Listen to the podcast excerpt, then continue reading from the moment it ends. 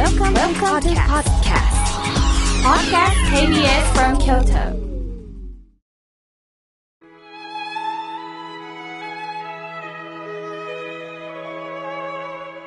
改めまして、僧侶の河村明慶です。今日の法話のテーマは、節分にちなんで、鬼はどこにいるの？でお話をいたします。鬼は外、福は内。まあ、節分の豆まきをするご家庭もあると思います。しかし、仏教では、鬼を追い払うあなたの気持ちはどこにあるんですかって教えてくださいます。なぜなら、私たちの心にも鬼の存在はある、あるんです。また、仮に誰か鬼の存在を感じた時には、どっかに行ってしまえという気持ちを持ってる。まあだから、鬼は外、福は内と言うんですよね。でも、リスナーの皆さんはおっしゃると思います。妙慶さん、当たり前じゃないですか。嫌なことは入ってきてほしくないに決まってるでしょ。と、きっと私に今、えー声を出しておられる方はいると思います。もちろん、わかります。私もそうです。楽しいことが入ってほしい。自分にとって鬼っていう存在は嫌だ。どっか行ってほしいっていうのは正直言って私にもあります。しかし、仏様のお話を聞くと、様々なことをもっと深く知っていくと面白いよって教えてくれます。鬼っていうのはね、イメージでは怖いもの、嫌なもの、都合の悪いもの、来て欲しくないもの、貧しさ、病気、年を取ること、死ぬこと、詐欺に遭うこと、火事、または地震や台風などの自然災害もそうですよね。そして戦争、あってはならない。これはやはり排除したいです。一方、福というと都合の良いこと、自分のところに来てほしい楽しいもの、お金、健康、名誉、地位、美貌、若さ、平和ですよね。しかし、皆さんよく考えてください。服だけの人生ってありますか？今から皆さん、ご近所100軒ぐらい訪ね歩いてみてください。あの、お宅は毎日楽しいですか？美味しい話ばっかり来ますか？儲かってますか？健康ですか？嫌なことって全くないですか？って聞いてみてください。ほとんどのお宅が何をめでたいこと言ってるんやとおっしゃるんではないでしょうか。そこで一緒に考えていきたいのは、服は着てほしいが、鬼は着ていらん。ということは、鬼はよその家に行っても、それは私は知らんと言ってるみたいなものなんです。そういった人間の身勝手さをもう一度考えてみませんかと教えてくれます。私もね、母親がやはり豆まき大好きだったんです。あのー兄がやはり2月3日お誕生日っていうことでね、やはり思い入れも強いんでしょうね。するとね、鬼は外、福は内ってようやってました。そんな時タイミングよくある方がね、訪ねてきて、その方に豆をポーンと撒いたこともあったりして、まあお母さん、私ね、師匠から教えてもらったんだけどね、鬼は外、福は内。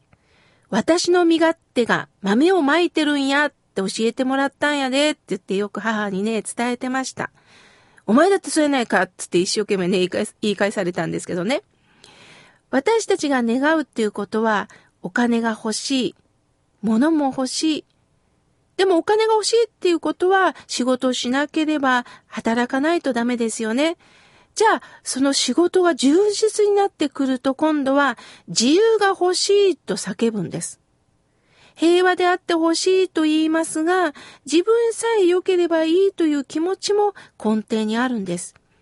いつも人と比べて安心したり、腹を立てたり、恨んでみたり、差をつけて誰かを見下げたり、自分の都合が悪くなれば、つい誰かのせいにもしてしまうんですね。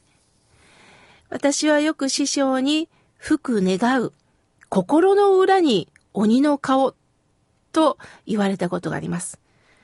幸福を願う、その気持ちが悪いんではないんだけども、願う願う、その心の裏に鬼の顔が隠されてるんやでってよく言われてました。それが私たちの姿なんだって教えてくれたんです。師匠はなぜこういうことを言ったかというと、親鸞上人のお言葉がやはり教えにあるんです。親鸞上人はご破産の中で、悪性さらにやめがたし、心は邪活のごとくなり、悪性っていうのは悪い勝負のこと。これはなくなりませんって言うんです。人間に持ってる悪い勝負はなくなりません。心の中は邪活。邪っていうのはね、蛇って書きます。活っていうのはサソリ。蛇とサソリのような心を私たち持ってるんです。つまり、蛇さんもサソリさんも決してそばに置いときたいタイプではないですよね。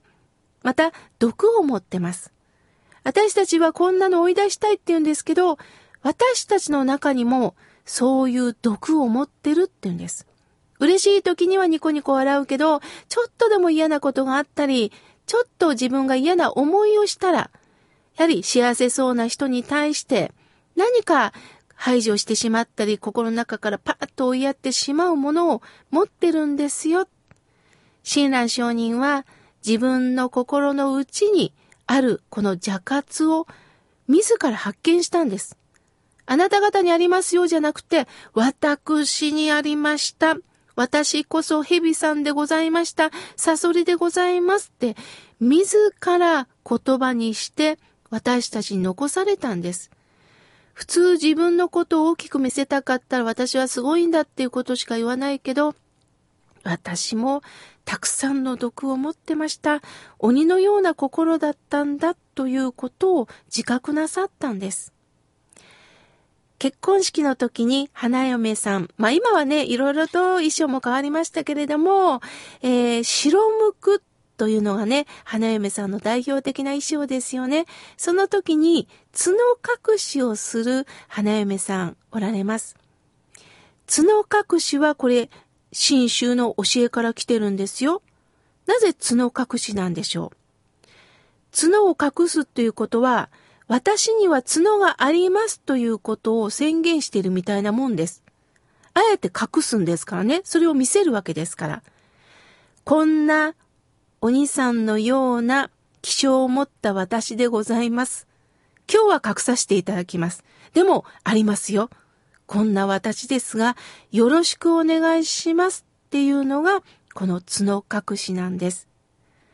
本来私はニコニコ笑ってる私もあるけど、都合悪なったらあなたはいじめるかもしれませんよっていうね、花嫁さんの宣言。それは開き直ってるという意味ではなくって、こんな私です。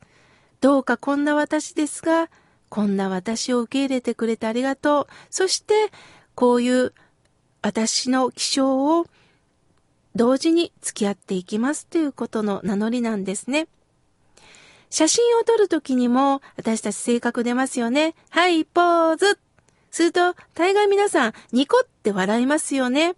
まあ、真顔な方もいますけれども、でもそれは残るからです。誰かに見られるからです。しかし意識してない時の私たちの顔ってどんな顔でしょうね。眉間にシワを揺らしてる顔もあったり、怒ってる顔もあったり、わーってあくびをして大きな大きく口を広げてる自分もありますよね。そんな自分は気づけないんです。しかし、鬼は外、福は内、そう言ってる自分の矛盾に気づきましょうということをこの節分で教えてくれます。じゃあ、どんな気持ちで豆まきするかっていうとね、福は内、鬼も内。このプラスとマイナス同時に受け入れます。だから私の人生はこれからも深くなっていきます。嬉しいことがあっても、辛いことがあっても、この人生をどうか引き受けて生きていきます。そういう名乗りができたらいいですよね。ぜひ皆さん、この節分をゆったりと過ごしてください。